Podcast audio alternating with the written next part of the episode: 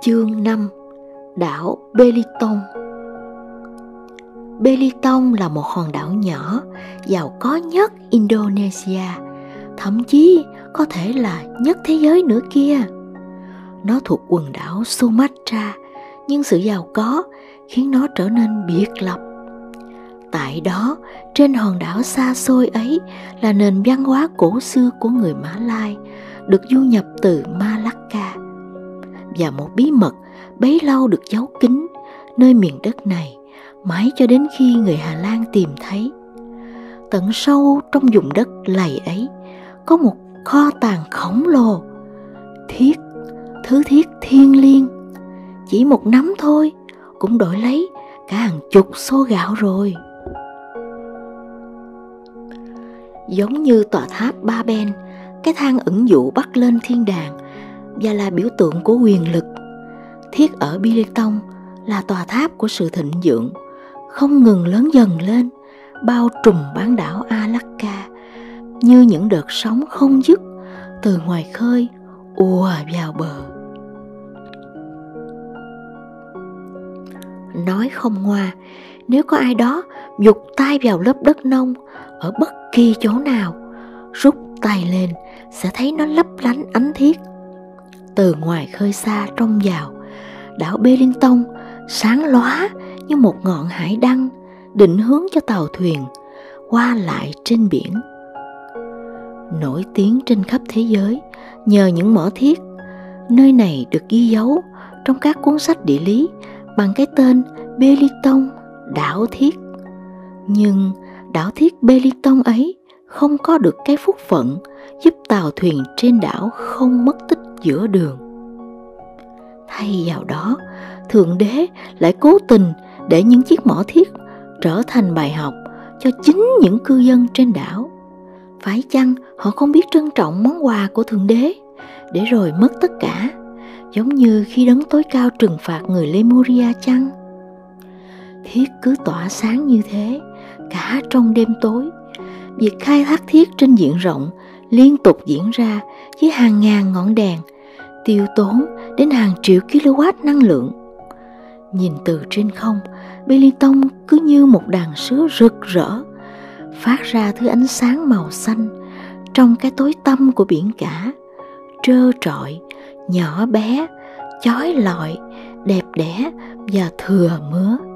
May mắn xiết bao cho vùng đất nơi có những mỏ thiết nằm trong lòng, bởi vì giống như một bông hoa có vô vàng ong bu vào. Thiết luôn đi theo, kèm với những loại vật chất khác. Đất sét xenotim zirconi vàng, bạc topat galen đồng, thạch anh, silic, granite monazit inmernit siderit và hematit thậm chí nơi này còn có urani nữa. Những lớp tài nguyên màu mỡ cuộn trào bên dưới những ngôi nhà siêu dẻo nơi chúng tôi hàng ngày lây lất với cuộc sống thiếu thốn, túng quẫn. Chúng tôi, những ngư dân bản xứ beliton giống như một bầy chuột, đói khát trong một cái kho đầy nhóc thóc. Điền trang, nguồn tài nguyên thiên nhiên dồi dào đó được một công ty có tên là BN Timac khai thác. BN là công ty nhà nước, Timac có nghĩa là thiết. BN điều hành 16 máy xúc, công ty thu hút gần như toàn bộ lực lượng lao động của cả đảo. Ấy là một hệ thống khai thác hoàn toàn độc quyền trên khắp đảo Beliton. Những cái máng xúc bằng thép liên tục bổ những nhát sói sâu vào mảnh đất Beliton. Chúng giống như những con rắn khổng lồ, háo đói và chẳng biết mệt mỏi là gì. Chúng dài như những sân bóng và không có gì có thể ngăn chúng lại được. Chúng đập nát những dãy san hô, đốn hạ những thân cây to ngang bằng một ngôi nhà nhỏ, giật sập những tòa nhà bằng gạch chỉ trong chớp mắt và chẳng mấy chốc sang phẳng một ngôi làng. Chúng rong ruổi khắp chốn, từ sườn núi, cánh đồng, thung lũng, đến biển, hồ, sông, đầm lầy, âm thanh phát ra từ những chiếc máy xúc nghe cứ như tiếng khủng long gầm thét. Bọn tôi thường cược nhau những chuyện hết sức dớ dẫn kiểu như một cái máy xúc mất bao nhiêu phút để biến một quả núi thành một cánh đồng. Đứa thua cuộc bao giờ cũng là Siadan sẽ phải đi lùi về nhà không được quay người lại. Cả bọn sẽ đi theo, liên tục vỗ lục lạc, trong khi nó đi từng bước giật lùi, lạch ba lạch bạch như con chim cánh cục buổi chơi thường kết thúc khi nó ngã bổ chững xuống một con mương. Chính quyền Indonesia tiếp quản BN từ thực dân Hà Lan, không chỉ về của cải mà cả tâm thức phong kiến, ngay cả sau khi Indonesia giành được tự do cách đối xử của bien đối với người làm công bản xứ vẫn mang tính phân biệt đối xử hà khắc cách đối xử khác nhau dựa trên vị trí khác nhau nhân viên gần như chẳng có lấy một người Biliton Mã Lai nào sống tại khu vực riêng biệt có tên gọi là Điền Trang. Khu vực này có lực lượng bảo vệ canh gác, có hàng rào và có tường cao. Những tấm biển cảnh báo với lời lẽ không mấy dễ chịu, dán khắp nơi bằng ba thứ tiếng, tiếng Indonesia theo lối chuẩn, tiếng Hoa và tiếng Hà Lan. Tất cả đều cùng có một nội dung, không phận sự miễn vào. Trong mắt chúng tôi, những đứa trẻ là nghèo khổ, điền trang đúng là không khác gì lời cảnh báo, không được đến gần. Ấn tượng ấy còn được củng cố thêm bởi một hàng cây cọ cao chót vót, rụng trái nhỏ xíu, đỏ tươi trên nóc những chiếc xe hơi đắt tiền đậu thành hàng nơi lối vào gara. Những ngôi nhà sang trọng của Điền Trang được xây cất theo lối kiến trúc thời Victoria, rèm cửa may xếp lớp giống tấm màn ở nhà hát. Bên trong, những gia đình nhỏ sống thật êm đềm với hai đứa con, cùng lắm là ba đứa. Những ngôi nhà ấy luôn bình yên và không một tiếng ồn. Điền Trang tọa lạc trên một sườn núi cao làm cho những ngôi nhà theo lối kiến trúc Victoria mang dáng vẻ của một lâu đài của giới quý tộc. Mỗi ngôi nhà gồm bốn cấu trúc riêng biệt. Những phòng lớn dành cho các chủ nhân, khu vực dành cho kẻ ở, người làm, gara và nhà kho. Bốn khu vực được nối kết nhau bằng những hàng hiên dài, thông thoáng, bao quanh một cái hồ nhỏ, nước xanh trong, những đó hoa huệ tây mấp mé nơi mép hồ. Chính giữa hồ là bức tượng một cậu bé trần truồng, cậu bé trong truyền thuyết Bỉ, và nước liên tục tuôn ra từ cái mẫu nhỏ xíu nơi bụng dưới của cậu, nhìn trông thật buồn cười và hơi ngượng nữa. Những chậu xương rồng cảnh treo thành hàng dọc mái hiên có một người làm công chuyên chăm sóc hoa. Bên bờ hồ có một cái chuồng vuông vức được trang trí cột trụ theo phong cách La Mã. Ấy là chỗ ở của những con bồ câu Anh, háu ăn nhưng hiền lành. Một cái trường kỷ to tướng làm bằng gỗ từ đàn theo phong cách Victoria, choáng gần trọn không gian phòng khách. Ngồi trên đó, người ta có cảm giác như mình là một vị vua tối thượng. Kế bên phòng khách là một hành lang dài rối rắm. Treo đầy mấy bức tường là những bức tranh đắt tiền có giá trị nghệ thuật cao. Thế nhưng do chúng truyền tải những ý nghĩa to tát quá nên thật khó mà hiểu được. Bạn tôi ơi, nếu bạn cố đi từ phòng khách đến nhà ăn mà không chịu để ý, bạn sẽ chẳng tìm được lối ra đâu. Do là ở trong ngôi nhà ấy, có không biết bao nhiêu là cái cửa mà không thể đếm cho xuể. Những người sống trong ngôi nhà ấy, ngay cả lúc ăn cơm, cũng ăn mặc thật đẹp, thậm chí còn mang cả giày nữa sau khi trải khăn ăn, ngay ngắn trên đùi, họ dùng bữa không có lấy một tiếng nhép miệng và nghe nhạc cổ điển có lẽ là bản Hapnu số 35 cung rê trưởng của Mozart và không một ai vừa ăn vừa đặt cùi chỏ lên bàn cả. Vào một đêm thanh bình thế này, bầu không khí nơi điền trang chìm trong yên tĩnh hầu như không có lấy một tiếng động, chỉ có âm thanh nô dẫn vọng ra từ một góc nào đó xa xa. Nhưng để xem thử nào. À, chỉ là một con chó xù đang dần mấy con mèo thôi mà. Một chị hầu gái sau khi nghe chủ cào nhào, bọn chó mẹ gây ồn ào đã xua mấy con thú cưng chạy biến đi. Thế là tất cả lại im ắng như cũ. Không lâu sau, âm thanh trong veo từ cái đàn piano văng vẳng vọng ra từ một trong những ngôi nhà. Có cái cột trang trí theo lối Victoria. Một con nhóc nhỏ xíu, Floriana, hay còn gọi là Flo, đang tập đàn piano. Thôi chết, nó hơi gật gà vì quá buồn ngủ. Đầu con nhỏ rũ xuống, ngáp lấy ngáp để, trong nó cứ như một con mèo đang ngái ngủ. Cha nó, một mô linh bát, sếp của tất cả đóng máy xúc, ngồi bên cạnh nó. Ông phát cáo vì bộ dạng của đứa con gái và thấy xấu hổ trước cô giáo dạy đàn. Một phụ nữ Java tuổi trung niên có nhân cách tốt. Cha của Flo có khả năng quản lý ca làm của cả ngàn nhân công, có khả năng giải quyết những trục trặc về kỹ thuật vào loại khó nhất, thành công trong việc trông nom những tài sản có giá trị hàng triệu đô la. Nhưng khi đối mặt với đứa con gái nhỏ này, đứa nhỏ nhất nhà, ông những muốn đầu hàng. Cha của Flo càng mắng mỏ bao nhiêu, nó lại càng ngáp to hơn bấy nhiêu.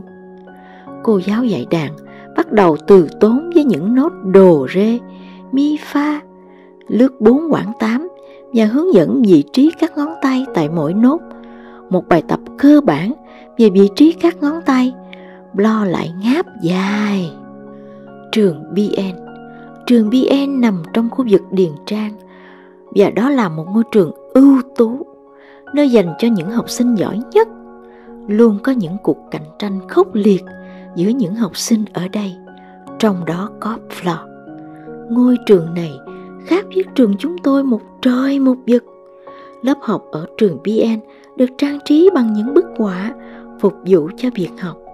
Những bản tính cơ bản, bản tuần hoàn nguyên tố Mendeleev, bản đồ thế giới, nhiệt kế, ảnh của tổng thống và phó tổng thống. Quốc quy có hình con chim với cái đuôi có tám lông. Ngoài ra còn có cả những bộ xương dùng trong môn sinh vật những quả địa cầu lớn và những mô hình hệ mặt trời. Ở đấy không dùng phấn mà dùng loại bút dạ mùi rất khó chịu vì cái bảng màu trắng tinh. Ở đó có rất nhiều giáo viên. Ban Amran Isneni từng học ở đấy. Cho tôi biết vào cái đêm trước hôm khai giảng trường tiểu học Muhammad Jihad, tôi miên man suy nghĩ. Mỗi môn học có một giáo viên đảm nhận ngay cả lớp 1. Tối hôm đó, tôi thao thức mãi, đầu ông ông vì cứ cố đếm xem trường BN có bao nhiêu giáo viên tất cả. Giả lại, đương nhiên là tôi rất phấn khích về buổi học đầu tiên vào ngày hôm sau nữa. Ngày đầu tiên đi học ở trường BN đúng thật là một ngày hội. Chẳng như trường chúng tôi, chẳng ai phải thấp thỏm trong lo lắng. Hàng tá xe hơi bóng lộn đậu thành hàng dài trước cổng trường. Hàng trăm đứa trẻ con nhà giàu tới nhập học. Ngay hôm ấy, mỗi tân học sinh được đo may tới những ba bộ đồng phục. Đồng phục ngày thứ hai là sơ mi xanh da trời in qua. Mỗi buổi sáng, học sinh trường BN được đưa đón bằng xe buýt của trường. Xe của trường cũng được sơn màu xanh da trời. Bất kỳ khi nào chiếc xe đó đi ngang qua, bọn tôi đều dừng lại cả, nép bên vệ đường, tròn xoe mắt trông theo nó, đầy thèm thuồng. Trông thấy bọn học sinh trường BN bước xuống xe buýt đưa đón, tôi lại liên tưởng đến bức tranh những thiên thần nhỏ trắng đáng yêu, giang cánh bay ra khỏi đám mây như trong cuốn lịch Thiên Chúa.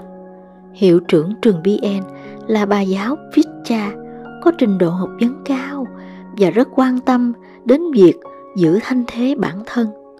Bà ấy luôn để mắt chăm chút sao cho những cử chỉ, hành động của mình thể hiện được địa vị xã hội.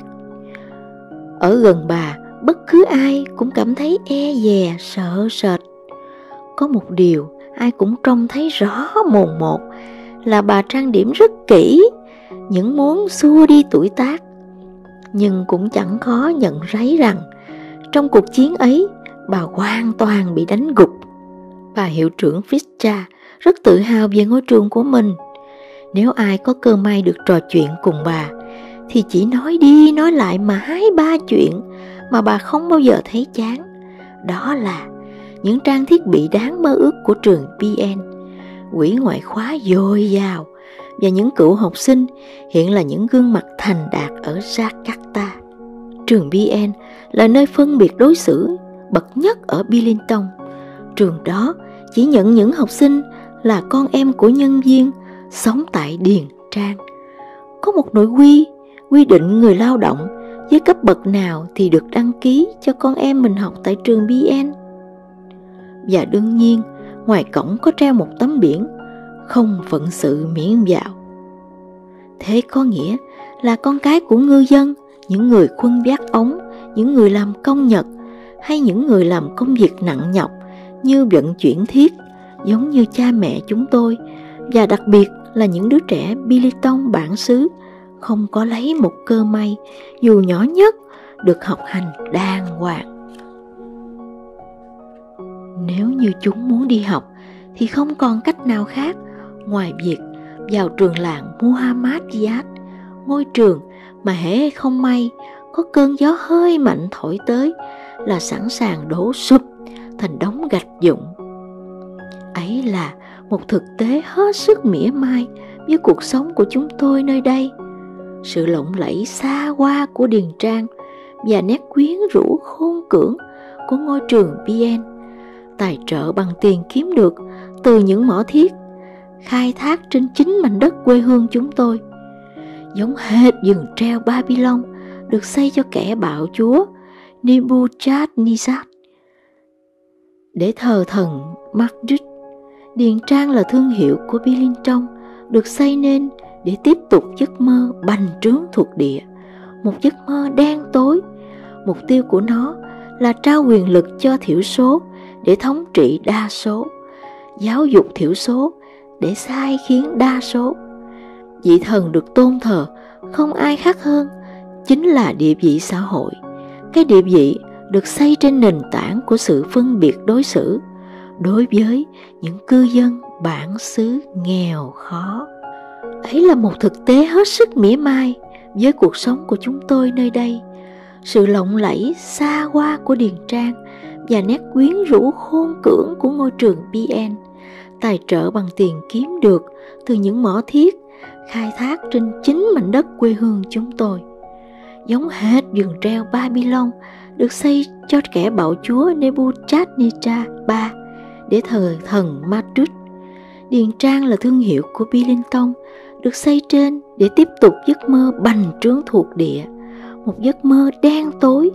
Mục tiêu của nó là trao quyền lực cho thiểu số để thống trị đa số, giáo dục thiểu số để sai khiến đa số vị thần được tôn thờ không ai khác hơn chính là địa vị xã hội, cái địa vị được xây trên nền tảng của sự phân biệt đối xử đối với những cư dân bản xứ nghèo